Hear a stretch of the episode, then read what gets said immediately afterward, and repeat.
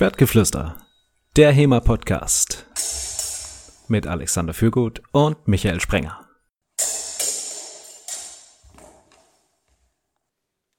Diese Folge ist eine ganz besondere Folge, denn sie richtet sich nicht wie sonst an Leute, die schon lange, lange HEMA machen, sondern an jemanden vielleicht wie dich, der erst vorhat, mit Schwertkampf anzufangen.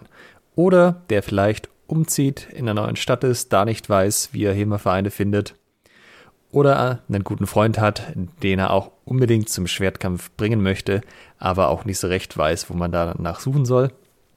Darum machen wir heute eine Folge dazu, wie fange ich denn eigentlich mit Schwertkampf an? Wie immer mit mir, Alexander Fürgut und Michael Sprenger. Hallo Michael. Hallo Alexander. Du hast noch vergessen, äh, etablierte Sportsäbelfechter, die nach ihrer, nach ihrer Karriere jetzt äh, mal zum wahren Glauben wechseln werden. Also die können, äh, wenn ihr zu diesen äh, Olympionikern gehört, könnt ihr uns aber auch direkt fragen. Ich glaube, das ist okay. Auf jeden Fall. Ja, Schwertkampf.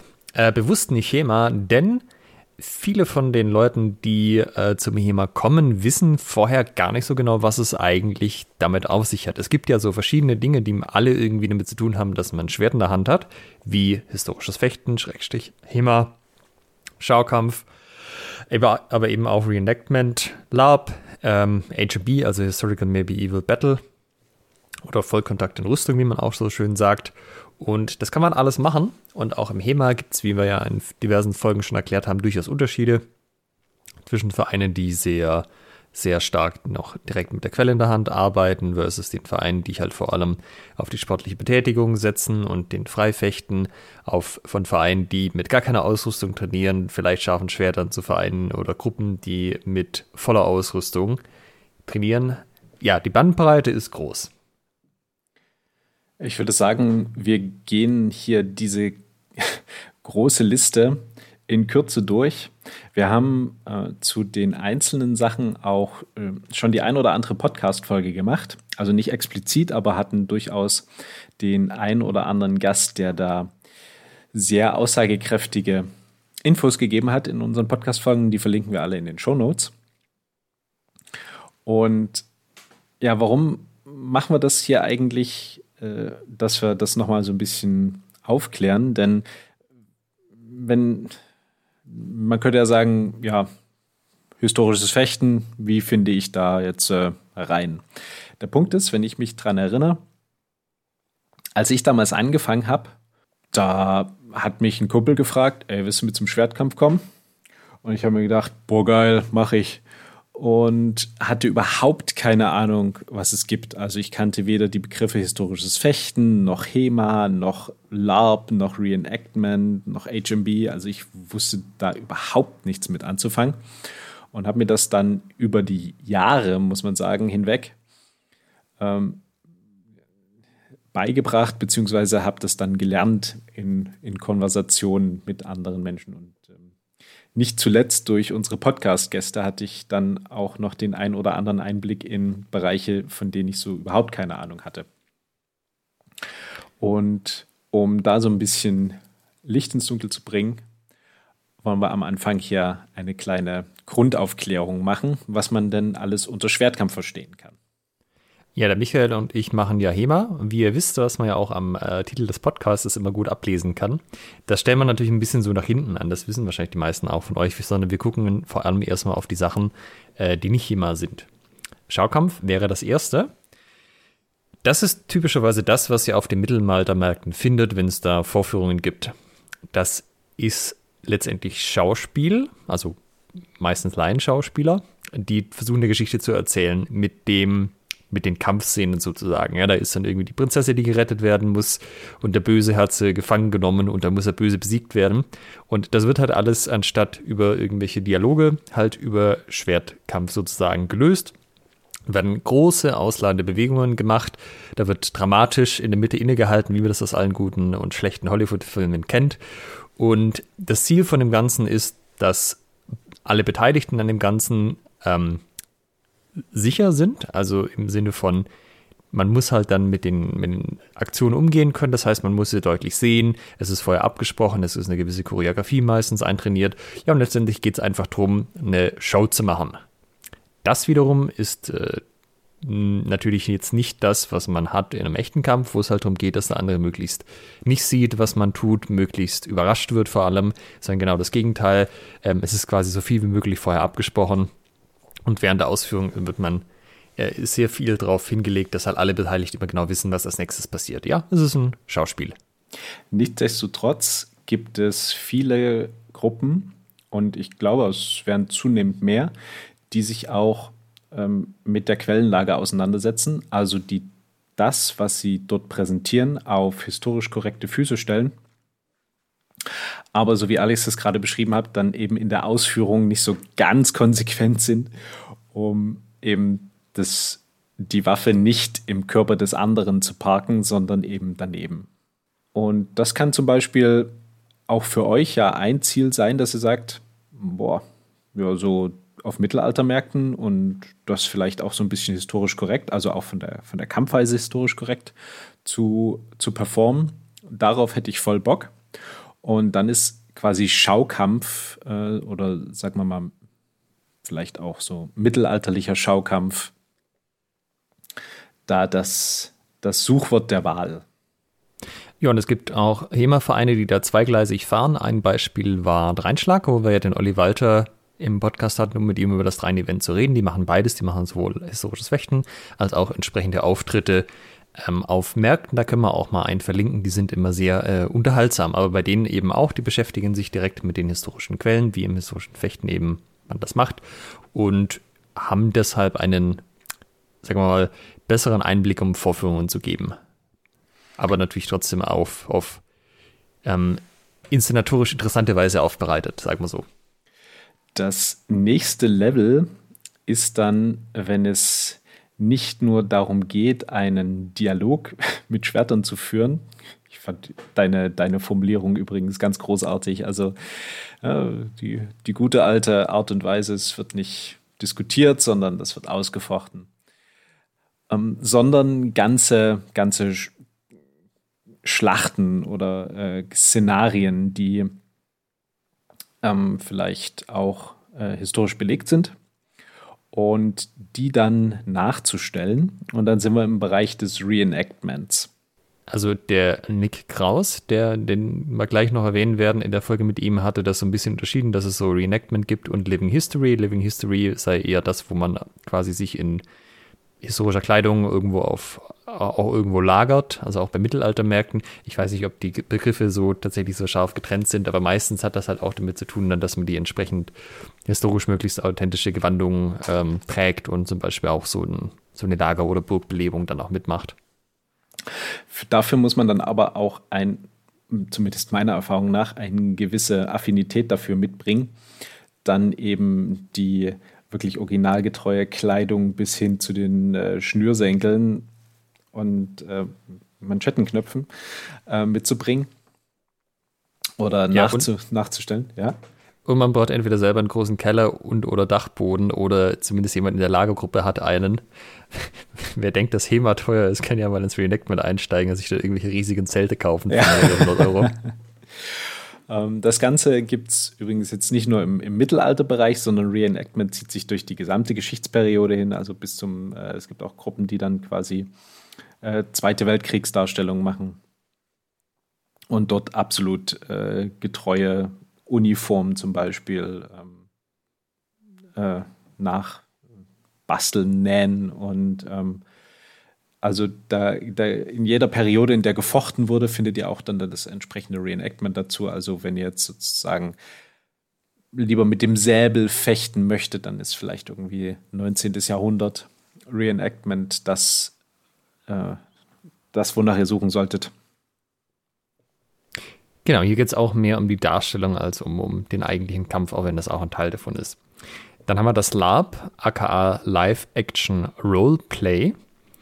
Ähm, in dieser Stelle muss ich sagen, das weiß ich alles nur aus zweiter Hand. Ich war selber noch nie auf einem Lab. Warst du schon mal auf einem Lab? Nein, ich äh, habe da bisher keine, keine Berührungen gehabt damit.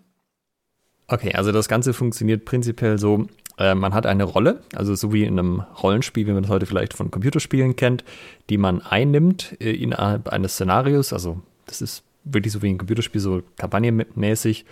Und äh, den spielt man dann da und das Ganze ist aber meistens zumindest nicht in so einem historischen Setting, kann auch sein, aber in der Regel ist es irgendein Fantasy-Setting oder vielleicht sowas wie Endzeit, ja. Und da wird auch gekämpft, aber nachdem das Fantasy-Settings sind, gibt es da teilweise halt auch Zauber und so weiter und da soll sich ja auch keiner wehtun, da wird dann ähm, mit Polsterwaffen gefochten, also die haben so, so einen festen Kern und außenrum ist so ein Schaumstoff, die kann man auch fertig kaufen oder sich selber basteln. Und wird auch immer so ein bisschen belächelt von den historischen Fechtern, aber da geht es natürlich auch darum, dass man halt eine bestimmte Rolle spielt und ähm, ja, halt einen bestimmten Charakter verkörpert und dieses ganze Gekämpfe darum ist halt auch eher ein Vehikel, um die Story vorwärts zu treiben, als, als Selbstzweck. Genau, das ist ein, einfach ein anderer Fokus. Dessen muss man sich bewusst sein. Also die, diese gesamten ähm, Sachen, da hat jede einen anderen, jede Geschichte einen anderen Fokus. Und beim LARP ist es eben wirklich das, das Rollenspiel, die Charakterverkörperung, die Story.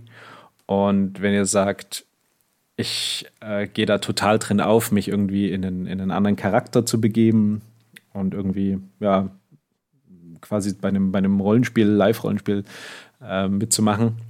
Und am liebsten möchte ich Ritter sein, dann ist äh, wahrscheinlich LARP da euer, genau euer Ding. Ja, nicht nur Ritter, alles Mögliche. Ja, aber Ritter sind sozusagen vorzugsweise die, die äh, Schwertkampf dann betreiben. Es stimmt. Äh, ein bekannter LARPer der deutschen HEMA-Szene ist der Präsident des Deutschen Dachverbandes, der Sebastian Lindstedt. Äh, der, der Zylinder von dem, den einige vielleicht, vielleicht von, äh, vom Gathering kennen oder von seinen Ansprachen, kommt zum Beispiel von einem Endzeit-Lab. Ja, also so postapokalyptisch, wo man sich dann eher so ein bisschen Mad Max-mäßig anzieht als äh, historisch. Mhm. Letzter Punkt hier auf unserer Liste ist ähm, HMB, auch genannt äh, Vollkontakt oder ähm, Manche kennen es auch unter dem Begriff Battle of Nations, wobei Battle of Nations, so wie ich es verstanden habe, ist dann schon diese Veranstaltung, oder? Das ist die eine Liga, die halt Liga, jedes Jahr eine ja. Weltmeisterschaftsveranstaltung hat. Äh, da gibt es inzwischen ja die westeuropäische, die Adam Navrot von Kaptorga mitgegründet hat. Und äh, ja, aber es ist so ein bisschen, das waren die ersten, die das irgendwie systematisch und größer gemacht haben. Dann ist es für die viele so ein bisschen synonym auch für die, diese ganze Vollkontakt in Harnasch-Szene. Dazu haben wir auch ein paar Folgen äh, die mit Nick, die mit Adam. Und ich denke, bei, bei Arne sind wir da auch zum äh, drauf gekommen. Da könnt ihr nochmal nachhören, was es damit en Detail auf sich hat. Man kann das jetzt an diesem Punkt äh, stark vereinfachen, uh, indem ich sagen würde, HMB ist, man zieht sich einen Harnisch an und kloppt sich mit Knöppeln so lange, nein, nein, also bis der andere umfällt. Die Regeln können wir schon noch kurz sagen. Und zwar läuft das so, das sind, ähm, also es gibt auch 1 zu 1, aber der Schwerpunkt liegt auf Gruppenkämpfen, die bis zu 21 gegen 21 groß sind. Ja, beide Gruppen im Harnisch mit Stahlwaffen. Und das Ziel ist, dass die gegnerische Mannschaft auf dem Boden ist. Das heißt, wenn man mit was anderem als den Fußen den Boden berührt, ja, zum Beispiel eine Hand auf dem Boden ist man raus oder man wird halt umgeworfen. Das heißt, entweder man ringt die Leute zu Boden, man wirft sie um, indem man sie umrempelt, oder man knüppelt sie halt zu Boden. Und dann sind sie raus. Und das, äh, ja, in Gruppenkrämpfen, alle in Vollplatze gerüstet, äh, lautes Scheppern. Gruppenkrämpfen. Der, der Versprecher war äh, bezeichnend. Ja, das ist ungefähr ähm, HMB. Und dann gibt es natürlich noch HEMA, historisches Fechten. Und auch dort, Alex hat es dann, ähm, hat er es schon ange äh, erwähnt bei, bei der Anmoderation, gibt es ja natürlich auch noch ein paar Unterschiede. Ähm, es gibt Gruppen, die sind recht quellenlastig im Sinne von, die haben sich den historischen Quellen verschrieben. Ähm, soll, man, soll man nicht zuerst den generell die Gemeinsamkeiten rausstellen? Wo, wozu? Vom historischen Fechten. Ja. Okay, also was alle HEMA-Gruppen gemeinsam haben, ist, dass das, was sie machen, die Fechtweise, die sie machen, sich auf Quellen beziehen, also äh, Originalquellen, Fechtbücher heißen. Ach so, ja, okay, jetzt weiß ich, worauf du hinaus willst. Ja, bitte. Äh, genau, die sind uns überliefert, fängt im äh, 13 noch was an mit dem ersten Fechtbuch. Und da steht im Wesentlichen drin, wie die Leute zu dieser Zeit gekämpft haben oder zumindest das, was sie für erwähnenswert hielten in Textform. Das heißt, man versucht sich da dem, den historischen Kampfesweisen anzunähern, indem man eben mit Originalquellen arbeitet aus der Zeit. Das ist bei den anderen Sachen, die wir jetzt erwähnt haben, überall nicht so. Äh, entweder weil es keine Rolle spielt, weil der Fokus ein ganz anderer ist oder weil es vielleicht sogar der Sicherheit abträglich wäre. Aber hier versucht man halt wirklich ähm, zu gucken, wie, wie könnte man, wie könnte es gewesen sein? Ich meine, wissen tut man es natürlich nicht, weil das immer Interpretationsspielraum lässt, aber ähm, man kommt schon eine ganze Ecke näher ran, dadurch, dass man eben mit Quellen arbeitet. Und das ist das, was HEMA von diesen anderen Sachen unterscheidet. Ja, also der nicht der historische Anspruch, was die Kleidung angeht oder was die, ähm, das Zelt angeht, sondern eben der eigentliche Kampf, weil das der Schwerpunkt ist von dem Ganzen. Mhm. Und also es gibt natürlich Kombinationen. Also ihr könnt höchstwahrscheinlich Vereine, Gruppen finden, die all das, was wir jetzt äh, erwähnt haben, miteinander verbinden und äh, unterschiedliche Schwerpunkte vielleicht dann haben, aber das ist alles, äh, die, die Trennungen sind da recht unscharf.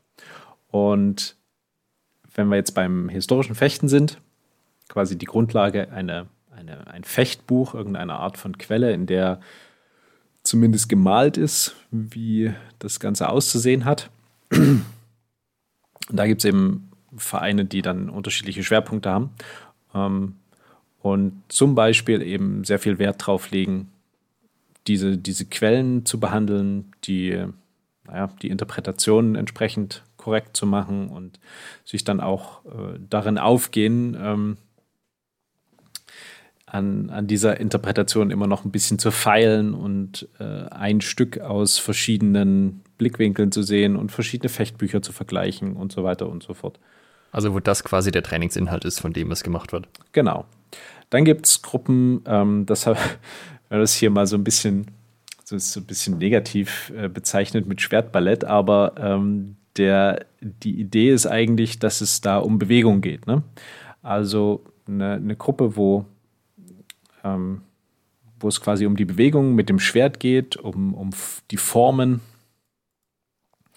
ähm, dass man eben Schritte, Hiebe, Stiche, alles in einer, in einer flüssigen, vielleicht auch gut aussehenden Form hinbringt, ähm, was dann einfach einen, wie soll ich sagen, einen vielleicht ästhetischen Aspekt hat, also dass es gut aussieht und wo einfach die, die Bewegung im Vordergrund steht, die körperliche Gesundheit durch Schwertfechten oder Schwertkampf. Da ist dann weniger vielleicht der Fokus darauf, dass man sich damit wirklich ähm, richtig haut. Das ist dann der dritte Teil beim historischen Fechten, nämlich äh, HEMA als Wettkampfsport. Das ist äh, der Teil, in dem Alex und ich uns auch ähm, wiederfinden. Und da ist es dann so, dass man ein, eine, eine gute Ausrüstung hat, eine Sportausrüstung. Also äh, ich glaube, das haben wir in der zweiten Folge gemacht, welche, welche Schutzausrüstung man denn braucht oder welche empfehlenswert ist. Masken, Fechtjacken, Handschuhe, damit kann man erstmal schon viel abdecken. Und dann geht es darum, diese die, die Stücke, die uns die Quellen geben, in einem Kontext realisieren zu können, der einen Wettkampfcharakter hat. Oder? Ja, das muss, das muss ja nicht heißen, dass es irgendeinen Schiedsrichter gibt, aber dass das miteinander sich messen und ähm, unkooperatives Fechten, dass das im Vordergrund steht. Ja, ein unkooperativer äh, Charakter. Also nicht im Sinne von, dass ihr euch alle hasst im Verein, obwohl da, das soll es auch Vereine geben, äh, oder zumindest Einzelmitglieder, die ihre Kraft aus Hass ziehen. aber auf eine für sie positive Art und Weise. Natürlich. Ähm, aber quasi die, das unkooperative Fechten, also dass man seinem Trainingspartner oder Gegner, Wettkampfgegner nichts schenkt, sondern eben wirklich treffen will, ohne getroffen zu werden. Und das sehr energisch durchzieht. Und diese ganzen Sachen können jetzt alle hinter dem Begriff Schwertkampf stecken. Das heißt, wenn ihr von, den, äh, von diesen verschiedenen Bereichen da bisher noch nie was davon gehört habt, kein Problem. Ähm, das, wir versuchen euch so ein bisschen darauf einzustellen, was euch da erwarten kann, was ihr vielleicht auch für Treffer findet, dass ihr das so ein bisschen einordnen könnt, ob das jetzt was ist, was ihr machen wollt, oder ob ihr sagt, nö, ich habe ein bestimmtes Interesse, ich müsste was aus dem Bereich machen. Und ja, jetzt ist so, ihr sagt ihr zum Beispiel, ja, also HEMA, das wär, klingt schon nach dem, was ich gerne machen würde. Jetzt müsst ihr natürlich irgendwo eine lokale HEMA-Gruppe finden. Und das ist ein bisschen die Frage, wie macht man das? Wahrscheinlich ist das Erste, was ihr tut, dass ihr mal nach Google geht und ihr gebt da zum Beispiel sowas ein wie Schwertkampf eurer Stadt, also zum Beispiel Schwertkampf Ulm. Und wenn die HEMA-Gruppen bei euch in der Stadt, also wenn es da welche gibt, oder also mindestens eine, vielleicht auch mehr als eine, und die haben ihre Suchmaschinenoptimierung im Griff, dann werden die als eine von den ersten drei Treffern auftauchen. Ja, da könnt ihr da euch das anschauen, was diese tun, was diese machen. Check, check. Äh, wenn ihr nach Schwertkampf nichts findet, könnt ihr auch suchen nach historisches Fechten eure Stadt oder HEMA eure Stadt, wobei es eine niederländischen ähm, Ladenkette gibt, die auch HEMA heißt. Ich verzerrt immer diese Google-Suchen ein bisschen. Also vielleicht doch wieder HEMA statt Schwertkampf oder so. Da könnt ihr einfach gucken. Äh, in den meisten großen deutschen Städten gibt es mindestens eine HEMA-Gruppe. Wenn es keine Gruppe gibt, also keine feste, gibt es vielleicht irgendeine kleinere Trainingsgruppe. Ähm, vielen gibt es auch mehr als eine. Wenn ihr so ein bisschen auf dem Land seid, müsst ihr halt gucken, was in der Nähe ist. Und ihr könnt das entweder nach eurer Stadt machen, das wäre meine Empfehlung, wenn ihr in einer Stadt wohnt, das immer erst zu tun. Das zweite wäre sozusagen die Region, also zum Beispiel, wenn ihr im Bodensee seid, vielleicht nach äh, Schwertkampf Bodensee suchen oder Bundesland, Schwertkampf NRW oder so. Ähm, das wird in Bayern wahrscheinlich nicht so viel bringen, wenn ihr in Nordbayern wohnt und in Südbayern einen Verein findet, aber es gibt ja auch ein bisschen kleinere Bundesländer. Und so könnt ihr euch da mal durchhangeln. Es gibt allerdings auch verschiedene Listen, wo ihr gucken könnt, wenn ihr da nicht fündig werdet. Und zwar gibt es diverse Clubfinder, heißen die, für historisches Fechten. Die haben aber alle das große Problem, dass die weder vollständig sind, noch aktuell. Also da fehlen dann zum einen Vereine, zum anderen sind aber auch Vereine drin, die es nicht mehr gibt. Ich habe da einen Artikel für HEMA Guide geschrieben, der heißt How to Find a HEMA Club, den werden wir auch in den Show Notes verlinken. Da findet ihr die ganzen Clubfinder verlinkt und ähm, die verschiedenen Karten, die es da gibt. Also es gibt zum Beispiel den HEMA Alliance Clubfinder und den Clubfinder von Historical European Martial Arts.com. Äh, da gibt es noch diverse andere Sachen, die man nutzen kann. Ich habe zum Beispiel mal eine Liste aller deutschen HEMA-Vereine gemacht oder HEMA-Vereine und Schulen, ja, alles an Gruppen, was es irgendwie gab. Und ja, da könnt ihr euch mal reinschauen.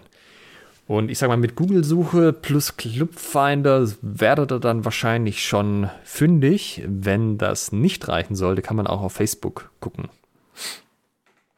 Wir haben uns vor der Podcast-Folge äh, quasi mal dumm gestellt und die ganzen Sachen ausprobiert. Äh, es waren auch für uns sehr interessante Erkenntnisse dabei.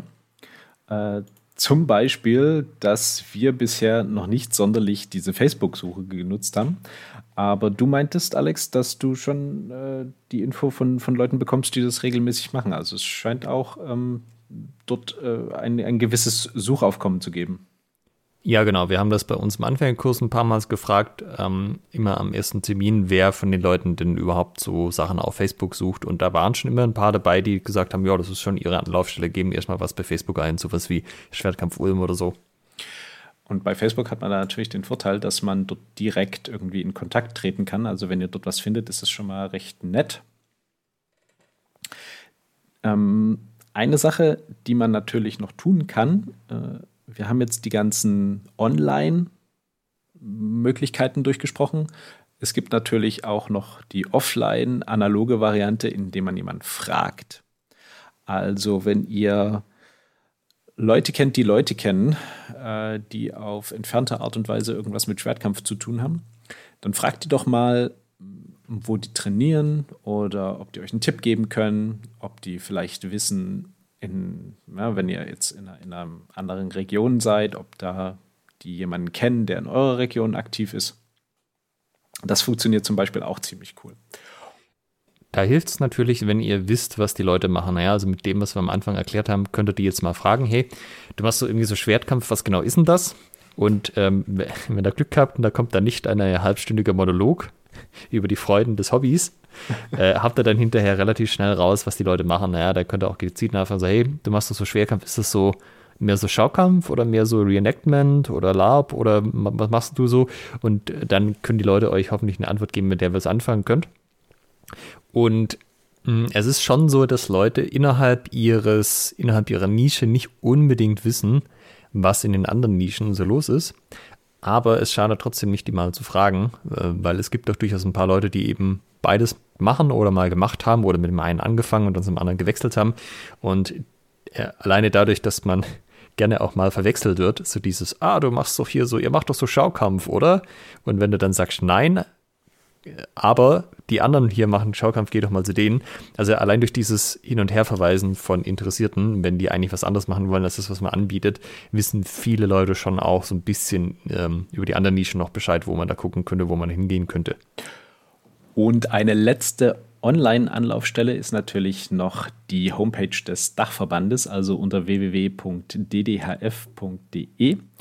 im Bereich Mitglieder, also entweder dann direkt slash Mitglieder oder hier auf Mitglieder geklickt, findet ihr nach Bundesland sortiert die Mitgliedsvereine des DDHF. Und das ist natürlich auch eine Variante, dann entsprechend äh, recht schnell eine Gruppe für HEMA zu finden. Ja, ich bin mir sicher, wer noch überhaupt keinen Schwertkampf macht und anfangen möchte, weiß genau, was ein DDHF ist. Ja, das ist ein sehr guter Punkt. Äh, diese Information findet ihr auch auf der Webseite des DDHF und es gibt sogar einen Wikipedia-Artikel dazu. Da kann man das nochmal nachlesen. Äh, DDHF ist der Deutsche Dachverband historischer Fechter und wenn die Folge ausgestrahlt wird, ist die Mitgliederversammlung wahrscheinlich schon vorbei und es wird eine Namensänderung vielleicht gegeben haben. Äh, dann ist es der Deutsche Dachverband für historisches Fechten. DDHF äh, bleibt und ähm, ja, also ein, halt Dachverband, ein Dachverband. Die, die HEMA-Vereine sind in, oder HEMA-Schulen auch sind in einem Dachverband organisiert, um so politische Dinge zu organisieren. Und das heißt, der weiß, wer seine Mitgliedsvereine sind und in der Regel weiß der auch, wer, wo es noch HEMA-Gruppen gibt, die nicht Mitgliedsvereine sind. Ähm, das heißt, wenn er da fragt, können die euch im, im, meistens an Leute verweisen oder wissen selber, wen er, wo er dahin gehen könnte. Ja, die schwarzen Schafe in der Landkarte, die noch nicht bei der Fechtmafia untergekommen sind. bei der HEMA-Mafia. Also, wie gesagt, es gibt die große Chance, dass in eurer Stadt, vor allem wenn es ein bisschen eine größere Stadt ist, dass es mehrere Angebote gibt. Also wahrscheinlich mindestens eine HEMA-Gruppe, eine Schockkampfgruppe und nochmal irgendwas anderes. Und wenn ihr eine richtig große Stadt seid, also so jetzt wie Berlin oder München, wird es mehrere HEMA-Gruppen auch geben. Und die große Empfehlung an dieser Stelle wäre, guckt euch das alles einfach mal an. Also, auch wenn er sagt, das klingt jetzt vielleicht auf den ersten Blick, sieht es auf den ersten Blick nicht so aus, als wäre das das, was ich machen wollte. Äh, in der Regel kann man ein Probetraining vereinbaren, kann sich das einfach mal angucken, kann gucken, ist das, was da gemacht wird, das, was man sich vorgestellt hat oder nicht. Und man kann vor allem mal die Leute kennenlernen und mit denen ein bisschen quatschen, wie das aussieht. Ob die irgendwie nett sind, ob da die Stimmung gut ist und so weiter. Und vielleicht ist man ja dann auch überrascht und hat sich gedacht, oh, ich habe mir das irgendwie ganz anders vorgestellt, aber ist, ist auch ganz cool. Aber dann auch nicht direkt nach dem ersten aufhören, wenn man sagt, ich habe ein gutes Gefühl dabei, sondern wenn es fünf Gruppen gibt, dann macht einfach innerhalb von ein, zwei, drei Wochen diese fünf Probetrainingstermine aus, geht zu allen hin und dann, wenn ihr alle einmal besucht habt, macht euch dann ein Bild und trefft eine Entscheidung, zu dem ihr, wenn ihr dann weitergehen wollt. Da ist natürlich die Frage äh, der Kontaktaufnahme. Ähm, ich erinnere mich, dass wir eine Folge dazu gemacht haben, nämlich äh, zu HEMA-Gruppen und wie man die bewirbt. Und es ist nach wie vor ein kleines Problemchenchen, dass manche HEMA-Gruppen auf ihrer Webseite keine Kontaktdaten hinterlegt haben. Hier hilft dann äh, entweder dieses Facebook, wenn ihr da mal nachgucken könnt. Also wenn die eine Facebook-Präsenz haben, die darüber anzuschreiben. Oder was würdest du machen, wenn du eine HEMA-Gruppe findest, du, die haben eine Webseite und aber keine, keine Kontaktdaten zu finden? Also idealerweise haben die ja einen großen Knopf, wo dran steht Probetraining vereinbaren oder Kontakt. Wenn sie das nicht haben, sollten sie eben, oder eigentlich rechtlich müssen sie im Impressum ihre E-Mail-Adresse stehen haben. Das heißt, da könnt ihr mal unter Impressum schauen, das muss ja irgendwo auf der Homepage verlinkt sein. Das ist meistens nicht so in der Hauptnavigation ganz oben, sondern vielleicht ganz unten oder so. Wenn es da auch nichts geben sollte, dann würde ich es tatsächlich auch über Facebook probieren. Und theoretisch, wenn man weiß, wann die trainieren, könnte man auch einfach mal vorbeischauen, wenn man wirklich auf gar keine andere Art Kontakt aufnehmen kann. Aber äh, die Gruppen, die so verplant sind, dass sie keine Kontaktmöglichkeit haben, haben in der Regel auch keine zuverlässigen Trainingszeiten angegeben, beziehungsweise so ein, ah ja, das haben wir vor einem Jahr haben wir tatsächlich diese Trainingszeiten gehabt, aber inzwischen trainieren wir woanders zu einer anderen Uhrzeit oder so. Also das, äh, ja. Zur Not bei, also Vereine müssen auch in, sind auch im Vereinsregister da könnt ihr bei der, bei der Stadt dann zur Not nochmal nachfragen. Da muss es auch irgendwie einen Ansprechpartner hinterlegt geben. Ich glaube, da wird es aber arg, äh, arg aufwendig. Ja, aber hey, ne, das sind ja Leute, die unbedingt Thema machen wollen, die jetzt hier unsere Podcasts gehört haben und sagen, es gibt nichts anderes mehr für mich auf dieser Welt. Bisher wollte ich Fußballstar werden, jetzt will ich HEMA machen. Also für den Fall, dass es tatsächlich bei euch nichts gibt, also keine HEMA-Schule, keine HEMA-Gruppe, kein HEMA-Verein, ähm, gehört natürlich auch selber eine HEMA-Gruppe gründen. Dafür haben wir auch eine Folge gemacht, die werden wir auch verlinken. Ist nicht ganz einfach, ist nicht ganz unaufwendig, aber machbar. Lohnt sich, lohnt sich, lohnt sich. So, jetzt haben wir, jetzt haben wir es geschafft, äh, irgendwie zum Probetraining zu kommen. Und wir sind ja immer noch an dem Punkt, also wir haben jetzt äh, unser gesamtes Wissen von Schwertgeflüster, wissen so grob, was HEMA, Schaukampf, Reenactment, Lab und ähm, HMB ist, beziehungsweise Vollkontakt, oh, haben uns für HEMA entschieden und sind jetzt bei dieser Gruppe. Was jetzt? Also normalerweise läuft das auf zwei Arten ab entweder die Gruppe hat einen eigenen Anfängerkurs, der, in dem man dann einfach einsteigen kann oder der zu einem bestimmten Termin startet. Das werdet ihr euch aber natürlich im, normalerweise sagen die euch das in der Mail oder das steht auf der Homepage ganz groß drauf. Das ist, ähm, ich glaube, aus Anfängersicht so ziemlich ideal, weil man hat dann halt lauter andere Anfänger um sich rum und es hat irgendwie eine feste Struktur. Wenn es das nicht gibt, weil zum Beispiel die Gruppe vielleicht zu klein ist oder sich das irgendwie mit den Hallen ähm, nicht hinhaut, ist die Variante meistens, dass man dann, wenn man vor Ort ist, einen Trainingspartner zugeteilt kriegt. Das ist entweder ein anderer Anfänger oder zum Beispiel ein erfahrener Trainierender, der einem dann die Sachen erklärt, die die anderen Leute machen. Das kommt immer so ein bisschen drauf an, wie viele neue Leute da gleichzeitig zu diesen Gruppen kommen. Und ähm, also idealerweise läuft es so, ihr kommt dahin, äh, guckt so ein bisschen verloren in der Gegend rum und da kommt jemand, typischerweise der Trainer, aber euch zu und sagt, ah, ihr seid derjenige oder diejenige, die zum Probetraining verabredet ist. Guckt mal, hier hinten sind die Umkleiden, dann werft ihr euch in Sportkleidung, kommt in die Halle und dann erklärt euch jemand, was da so abgeht. Äh, es kann sein, da ja auch nicht alle Schulen sind und ähm, keine Ahnung, kann ja auch sein, der Trainer kommt ein bisschen später. Also wenn da Leute rumstehen, die alle irgendwie ganz verdächtig Schwerter in der Hand haben, dann könnt ihr einfach zu jedem davon mal hingehen und sagen, hey, äh, ich bin heute zum Probetraining da. Kannst du mir kurz erklären, wie das hier alles läuft? Ja, also da braucht ihr wirklich nicht schüchtern sein. Die Leute, ähm, wenn ihr sozusagen das bisschen das Gefühl habt, dass ihr ignoriert werdet, das machen die Leute nicht mit Absicht, sondern nur, weil sie gerade selber nicht dran denken oder vielleicht der Trainer eben noch nicht da ist, aber einfach Leute, die Schwerter in die Hand haben, denen einfach erzählen, ihr seid zum Probetraining da und äh, die sollen euch mal sagen, wie der Hase hier so läuft und das machen die dann auch. Ja, so, so war das bei mir auch. Also ich bin dahin, habe verloren ausgesehen, dann kam jemand mit einem Schwert. Ich habe gesagt, hier der und der Verein, das und das Training. Ja, ja. Äh, willst du mitmachen? Alles klar. Na, wir ziehen uns dort hinten um. Geht los.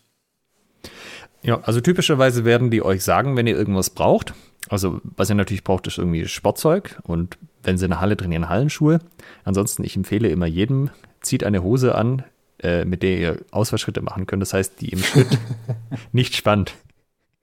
Das der, der einzige Fehler, den man machen kann, ist so eine, so eine enge Hose oder so eine Jeans anzuziehen fürs Probetraining, die dann irgendwann Ratsch macht, wenn man in der Zwischenzeit einen Ausfallschritt macht. Also, das ist ein bisschen, das muss nicht sein. Das, das ist ein verhinderbares Problem.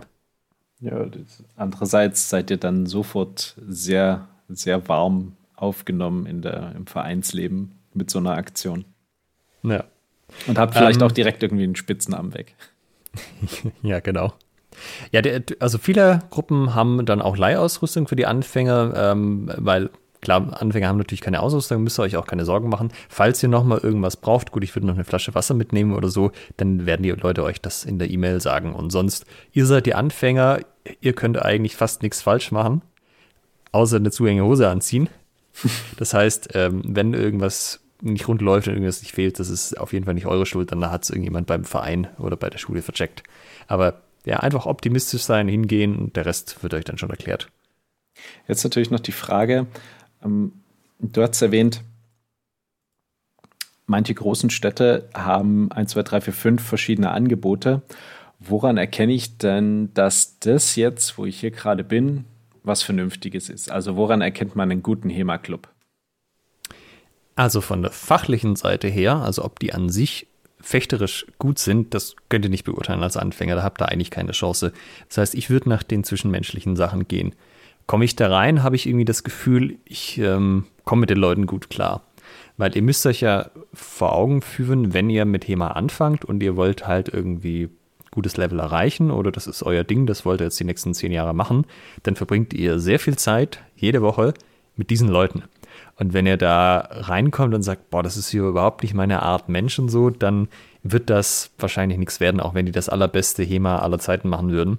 Wohingegen ihr bei einer Gruppe, die vielleicht nur ganz okayes Training macht, ist nicht das Allertollste, aber halt super sympathische Leute sind, mit denen man sagt, hey, mit denen könnte ich mir total vorstellen, am Wochenende auch ein Bier trinken zu gehen, ähm, würde ich eher auf, auf das gehen. Man kann sich später immer noch umorientieren, wenn man ein bisschen weiter drin ist, aber erstmal so dieses, es ist eine neue Situation, eine neue Kampfkunst, äh, Sachen, die man noch nicht kann. Das ist ja eh schwierig und das würde ich mir selber erstmal so angenehm wie möglich machen. Man muss natürlich dazu sagen, auch nette Leute können scheiß Training geben. Das heißt, äh, wenn ihr trainiert, ähm, könnt ihr auch so ein bisschen darauf achten, wie der Trainer mit euch umgeht. Also der kann ja nett sein, aber trotzdem euch überfordern, dass ihr nicht wisst, was zu tun ist. Und das ist auch so ein Punkt, da kann man ruhig mal irgendwie drauf achten, ist der Trainer eben methodisch, didaktisch äh, so drauf, dass er das hier gut rüberbringen kann. Denn äh, der Trainer oder die Trainerin wird euch höchstwahrscheinlich noch viel mehr Sachen beibringen. Und wenn es bei den Basics schon äh, nicht so rund läuft, werden die anderen Sachen höchstwahrscheinlich auch nicht so rund laufen. Ja, ich denke, man kann das zusammenfassen, dass man sich wohlfühlen muss. Also sowohl was das Zwischenmenschliche auch geht, das auch das eigentliche Training. Also ist das irgendwie, fühlt sich das gut an, was hier passiert? Fühlt sich das so an, als könnte man das noch länger machen? Was erwartet denn einen bei so einem Probetraining? Ja, ich habe jetzt meine erste Stunde historisches Fechten. Womit kann ich denn da rechnen? Also, was euch jemand auf jeden Fall beibringt, ist, wie ihr die Waffe haltet, wie ihr steht und wie er einen Schritt macht. Das ist immer so das Erste, was man irgendwie wissen muss. So die Waffe richtig in die Hand nehmen, dann sie richtig hinstellen, dann einen, einen Schritt machen. Und darüber hinaus hängt es ein bisschen davon ab, was äh, dann an diesem Tag in der Stunde quasi dran ist. Gerade wenn ihr in einen laufenden Anfängerkurs einsteckt, kann es sein, es gibt irgendwie ein Thema des Tages. Aber ihr könnt natürlich nicht irgendwie bei den Übungen mitmachen, solange ihr diese Sachen noch nicht habt. Und in der Regel kriegt ihr auch so eine kurze Einweisung, was so Sicherheitsdinge angeht. Ähm, also Anfänger sind typischerweise eher zu vorsichtig als zu, zu unvorsichtig. Nichtsdestotrotz ähm, sagt man euch in der Regel dann, hey, guck mal, das ist das gefährliche Ende, das tust du bitte dahin und da nicht hin, solche Dinge. Pointy end to the opponent. Ja, dann, dann geht's los. Ne? Dann hat man so seine erste HEMA-Stunde. Man lernt ein bisschen mit der Waffe umzugehen, sich mit der Waffe zu bewegen. Viel mehr wird es dann nicht sein. Ähm, wenn ihr davon völlig überfordert habt, äh, völlig überfordert seid und der Trainer das aber trotzdem gut rüberbringt, dann ist das vollkommen okay. Denn gerade am Anfang ist es so, dass man, dass man das Gefühl hat, man, man lernt hier äh, komplett neu laufen. Ähm, das ist aber nicht, nicht schlimm. Also ihr könnt euch auf diesen Prozess dann durchaus einlassen. Daher ich würde sogar äh, sagen, im Gegenteil, das ist, das ist total normal, dass die Leute sich überfordert fühlen. Ja. Es ist Teil des Prozesses und äh, ihr dürft auch entsprechend das nicht können am Anfang. Ne? Das wäre verwunderlich, wenn ihr vorher noch nichts in diese Richtung gemacht habt, dass ihr das am Anfang gleich komplett hinbekommt. Hm, es ist auch so, was immer wieder an Fragen kommt, so habe ich denn irgendwie körperliche Voraussetzungen, also muss ich irgendwie schon total athletisch sein oder total fit oder was auch immer. Und es gibt immer wieder Leute, auch ähm, bei uns, die, die meinen dann, ah nee, ich kann, ich kann da nicht mitmachen, ey, das geht gar nicht, ich bin noch nicht fit genug, ich gehe jetzt erstmal ein halbes Jahr laufen, bevor ich hier bei euch ins Training einsteige und ähnliche Dinge. Vergesst das alles. Wenn die beste Zeit mit HEMA anzufangen war gestern, wenn ihr gestern noch nicht mit HEMA angefangen habt, ist die beste Zeit anzufangen heute. Ja, ihr braucht keine körperlichen Voraussetzungen, außer dass ihr halt gehen könnt. gehen könnt, ohne über eure Füße zu fallen. Ich denke, das ist schon mal ganz gut. Und äh, ja, einigermaßen gesund wäre wahrscheinlich auch nicht schlecht. Also ein Schwert halten. Genau, ja. Schwert halten. Aber wenn ihr das hinkriegt, könnt ihr einfach dahin gehen und zumindest mal ausprobieren. Ja, ob es langfristig was für euch ist, das müsst ihr ja dann erstmal gucken. Aber seid da nicht scheu auch wenn ihr Übergewicht habt oder sonst irgendwas, ihr seid nicht die Ersten und nicht die Letzten, die sagen, jetzt stehe ich vom Sofa auf, jetzt nehme ich das Ganze in die Hand mit dem Sport und ja, dann einfach fit werden, indem sie ein Hobby gefunden haben, was ihnen dann wirklich auch zusagt. Mhm. Und hier ist auch wieder die, der Punkt vom Anfang.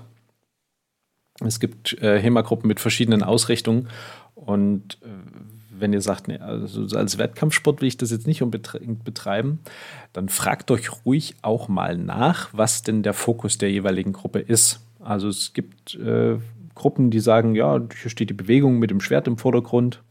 Ähm, dann ist das vielleicht genau euer Ding. Ja, generell. Ihr könnt natürlich alle Fragen stellen, die euch interessieren ähm, zu der ganzen Organisation. Also vielleicht jetzt nicht irgendwie während dem Training dem, dem Trainer zehn Minuten das Ohr abkauen, aber vor dem Training, nach dem Training ist in der Regel Zeit, um auch so ein bisschen die, die Sorgen und Ängste, die man dann mit reinbringt, zu befriedigen. So ein, oh Gott, hier haben alle irgendwie ganz viel Ausrüstung zum Beispiel. Muss ich das jetzt auch alles nächste Woche kaufen? Wo die Antwort dann typischerweise ist, nee, nee, keine Sorge. Irgendwann nach dem Anfängerkurs guckst dann mal und so.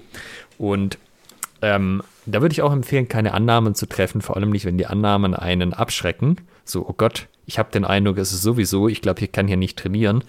Wenn, wenn ihr das Gefühl habt, dann fragt einfach mal nach, ob es tatsächlich so ist. Und die Antwort ist typischerweise, nee, also das sind hier irgendwie zum Beispiel Leute, die alle schon Jahre dabei sind. Da ist halt der Bezugsrahmen ein bisschen anders.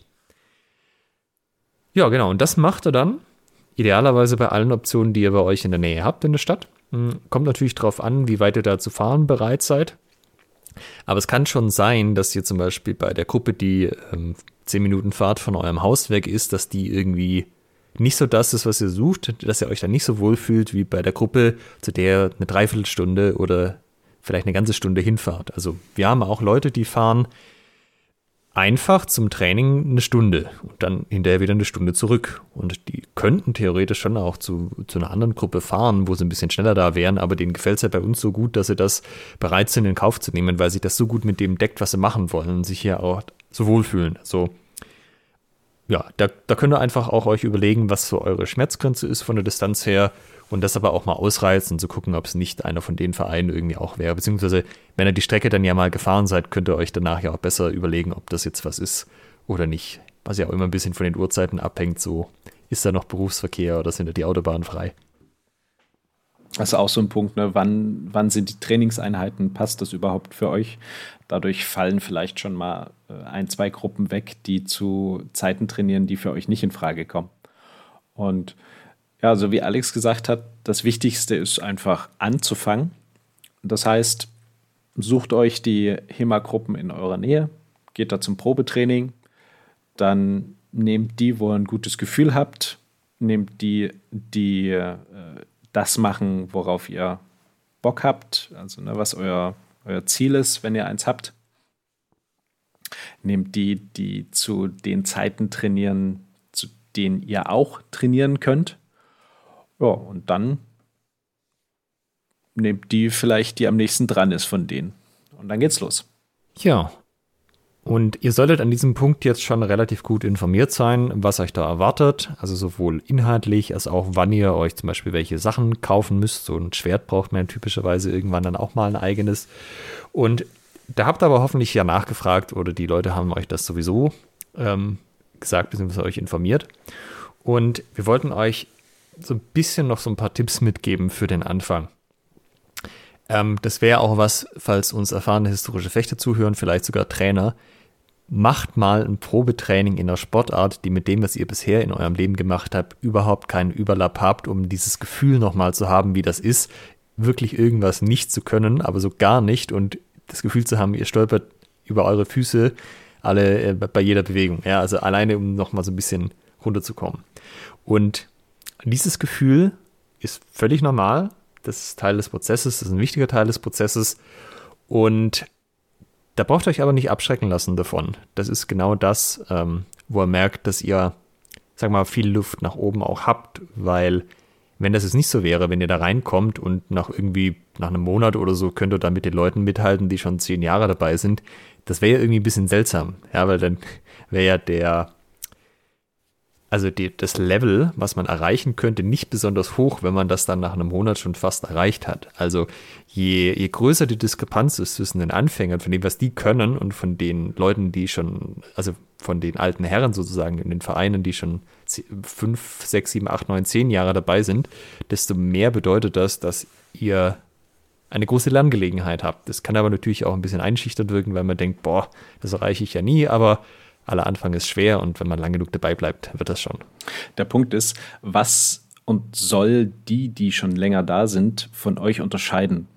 Also klar gibt es vielleicht gewisse genetische Dispositionen, eine physische Voraussetzung, aber die gehen im Allgemeinen alle unter, genauso wie Talent in äh, und, und also nichts, nichts schlägt konstantes Training.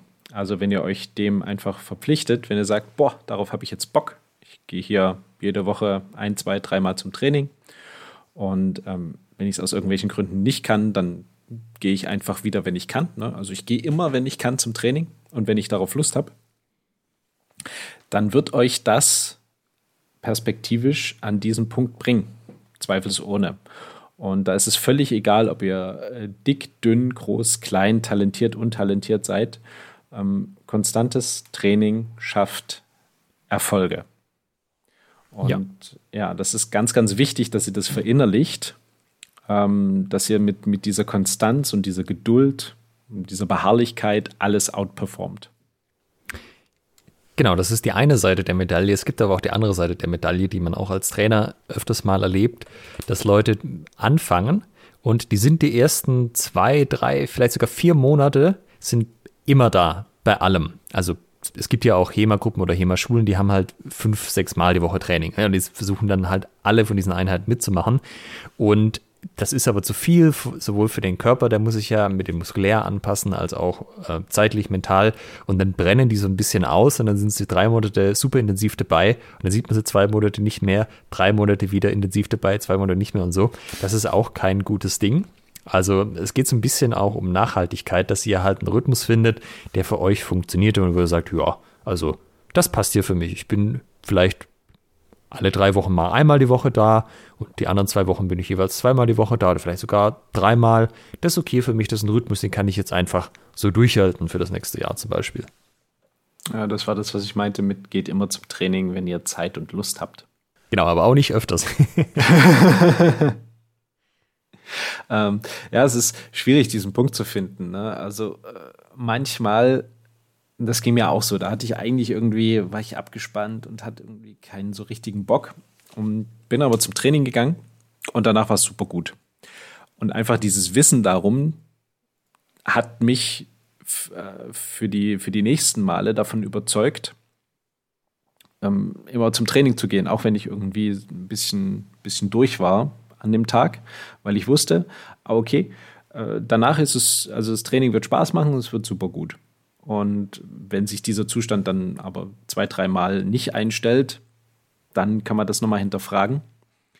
Ähm, ansonsten auch mal, ja, sich am Anfang vielleicht mal ein bisschen zum Training quälen und dann gucken, ist es gut, macht es trotzdem Spaß, ist es, mache ich da eine Erfahrung, und natürlich, wenn es nicht der Fall ist, wenn äh, der Tag scheiße bleibt dann und das Training da auch nichts mehr äh, ändern kann, ja, okay, dann ist es vielleicht nicht das Richtige. Worauf ihr euch halt einstellen könnt, ist, dass das eine Reise ist, wenn ihr an den Punkt kommen wollt, dass man sagt, ihr könnt das wirklich gut, dann stellt euch darauf ein, dass das mehrere Jahre geht. Das heißt auch, was die Erwartungen an euch selbst angeht, da muss man so ein bisschen Erwartungsmanagement betreiben. Ja, dass man nicht nach einem Monat schon sozusagen die Welt äh, erobert haben möchte, sondern dass man einfach guckt, ich habe Fortschritt, mache ich Fortschritte? Ja. Mache ich von Woche zu Woche Fortschritte im Vergleich zum letzten Training? Ja. Dann ist alles okay. Ob jetzt die gefühlt ein bisschen schneller oder ein bisschen langsamer sind als bei Leuten, mit denen man angefangen hat oder so, das ist, das spielt keine Rolle. Jeder ist auf seiner eigenen Route, auf seinem eigenen Weg und das lässt sich immer nicht so richtig vergleichen, weil die Leute andere, ähm, andere Startpunkte hatten, vielleicht auch ganz andere Ziele. Vielleicht haben sie auch unterschiedlich viel Zeit. Ne? Also Familienvater hat vielleicht ein bisschen weniger Zeit zum Training als ein Student. Von daher versucht euch da nicht allzu sehr mit den anderen zu vergleichen, ob ihr es da schneller oder weniger schnell Fortschritte macht, sondern versucht einfach euer Ding durchzuziehen, so viel wie ihr könnt, so gut wie ihr könnt, so viel wie es euch Spaß macht. Und solange ihr selber noch das Gefühl habt, dass ihr Fortschritte macht, ist alles in bester Ordnung. Machst du eigentlich noch Fortschritte, Alex? Ja, doch, würde ich schon sagen. Nicht mehr so schnell wie am Anfang, aber schon. Ja, das seht ihr. Also man so kann auch nach mehreren Jahren des äh, regelmäßigen Fechtens auch auf einem sehr hohen Niveau immer noch Fortschritte machen, immer noch neue Dinge lernen. Und gerade am Anfang ist es natürlich so, dass das eben eine gewisse Zeit braucht. Ich würde vielleicht noch auf zwei Sondersituationen eingehen. Und zwar das eine ist, ähm, äh, es kann sein, dass ihr irgendwie ein bestimmter Typ Mensch seid und davon gibt es nicht so viele in dieser Gruppe. Ich sag mal Frauen zum Beispiel. Frauen sind im Kampfsport nicht so wahnsinnig häufig. Es gibt auch HEMA-Gruppen, die haben so ungefähr einen 50-50 Frauen-Männer-Anteil. Aber es kann halt auch sein, das sind halt außer euch vielleicht noch eine andere Frau oder vielleicht halt auch gar keine. Ähm, da müsst ihr halt auch mal gucken, woran das liegt. Ne? Also wenn die Leute alle super nett sind, hat sich vielleicht einfach noch nie eine Frau dahin verirrt oder hat er halt auch so dieses, oh Gott, ich bin die Einzige, nee, ich möchte nicht bleiben, Ding. ähm, also auch da braucht ihr euch nicht davon entmutigen lassen. Es gibt sie und da hilft es immer mit Leuten, sich auszutauschen, die in der gleichen Situation sind. Also wenn man zum Beispiel jetzt der einzige Anfänger ist ist irgendwie ein bisschen schwierig, weil dann fehlt einem der Referenzname. Aber vielleicht gibt es ja noch einen anderen, auch wenn man sich vielleicht nicht jedes Training sieht, hilft es mit den Leuten dann mal zu reden, so hey, du bist ja auch Anfänger, äh, hast irgendwie zwei Wochen vor mir angefangen, wie geht denn dir das dabei? Ah, ich habe da voll Probleme mit, ich, ich weiß auch nicht, mache ich da genug Fortschritte oder nicht? Und dann, ah, mir geht's genauso. Ja, weißt du, dieses. Und auch wenn man irgendwie das, eins von zwei Mädels ist, dass man dann halt auch mal sich mit den anderen Mädels kurz schließen sagt, hey, wie geht denn dir das dabei? Ja, mir geht das so und so. Ah, mir geht's ganz genau. Also, dass man so ein bisschen Leute findet und aktiv auch auf die zugeht, die in der gleichen Situation sind. Weil das ist, ähm, kann einfach sein, da hat vielleicht keiner so den Blick drauf, das mal irgendwie anzumoderieren oder anzuleiern. Ähm, aber es hilft meistens, wenn man, weil das halt den eigenen ähm, Vergleich so ein bisschen erdet, auf ein realistischeres Niveau nimmt. Eine Sache, auf die ihr eure die, die Gruppe und den Verein, äh, zu dem ihr geht, hinweisen solltet, ist, wenn ihr unter 18 seid. Denn die meisten HEMA-Vereine haben kein dediziertes ähm, Jugendtraining, haben da auch recht wenig Erfahrung, ähm, da die HEMA-Szene noch recht jung ist. Und da ist es äh, recht wichtig, auch also aus rechtlichen Geschichten, dass ihr sagt, äh, hier, wie sieht's aus? Ich bin noch keine 18, ähm, kann ich da trotzdem bei euch mitmachen? Was ist zu beachten? Ähm, und sei es, dass eure Eltern euren Mitgliedsantrag ausfüllen müssen und nicht ihr selbst. Ja, genau. Und was ihr euch auch ähm, klar machen könnt, ist, ähm, auch wenn ihr jetzt bei einem Verein oder bei einer Gruppe anfangt, wo sich später rausstellt, das ist vielleicht doch nicht ganz das, was ihr machen wolltet, alleine dadurch, dass ihr angefangen habt und dann mehr Erfahrung habt, findet ihr leichter das, für das dann wirklich euer Herz brennt. Und das ist in der Regel ja auch keine verschwendete Zeit in der Zwischenzeit, sondern ihr, ihr bewegt euch, ihr habt ein Schwert in die Hand, ihr lernt mit Schwert zu gehen, mit Schwert zu stehen. Also das ist alles auf jeden Fall übertragbar, selbst wenn ihr dann später merkt, nee, ich möchte doch ein bisschen anderen Fokus setzen. Ganz genau. Es hilft vielleicht sogar beim Bogenschießen. Ich weiß es nicht. das ist wahrscheinlich eher der mentale Aspekt dann. Ja. Umgang mit einer Waffe. Was, ah, was man, einen Tipp habe ich noch. Wer, unsere Trainingshalle äh, ist so ein bisschen versteckt. Man kann da vor der Halle parken, aber wenn man, also je nachdem, welchen Kartenroutenplaner äh, man verwendet, führt dann der in irgendein so Wohngebiet.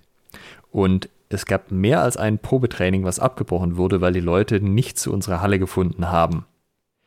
Weil, weil es den Leuten dann irgendwie peinlich war, so, oh scheiße, ich finde nicht die Halle, da kann ich mich ja nie wieder blicken lassen. Auch das, wenn euch das passieren sollte, es ist nicht eure Schuld. Äh, sucht euch gerne, bevor ihr losfahrt, wenn ihr euch da versichern wollt, irgendeine Telefonnummer raus, wenn es eine gibt oder so, dass ihr jemanden habt zum Kontaktieren oder fragt da danach. Ähm, wir haben das dann so gelöst, dass wir eine Anleitung inklusive Fotos mit eingezeichnetem Weg ähm, gemacht haben von der Bushaltestelle äh, oder von der Tramhaltestelle bis zur Halle inklusive Fahrweg und so weiter. Seitdem ist das deutlich weniger geworden. Ähm, das musste man aber auch erstmal wissen. Und ja, ich glaube, das ist, also das ist das eine, dass man irgendwie irgendwas so hat, wo man, wo es einem dann peinlich ist, oder dass man auf dem Parkplatz steht und sich dann irgendwie doch nicht traut und boah, ich weiß nicht, ich weiß nicht, was mich da erwartet. Ich weiß nicht, was da so passiert und so. Aber ähm, also ich habe von Betreuerseite jetzt schon sehr viele Probetrainings natürlich mitgemacht. Es ist kein Problem, es ist alles in Ordnung. Euch passiert da nichts ihr seid Anfänger, an euch gibt es keine Erwartungen, außer dass ihr auftaucht und auch wenn er nicht auftaucht, ist halt auch ein, ja, war halt so. Also von daher macht den Sprung ins kalte Wasser, geht da rein, äh, trefft fremde Menschen, sagt denen Hallo und werdet Teil dieser wunderbaren HEMA-Gemeinschaft. Lernt fechten, trefft Freunde.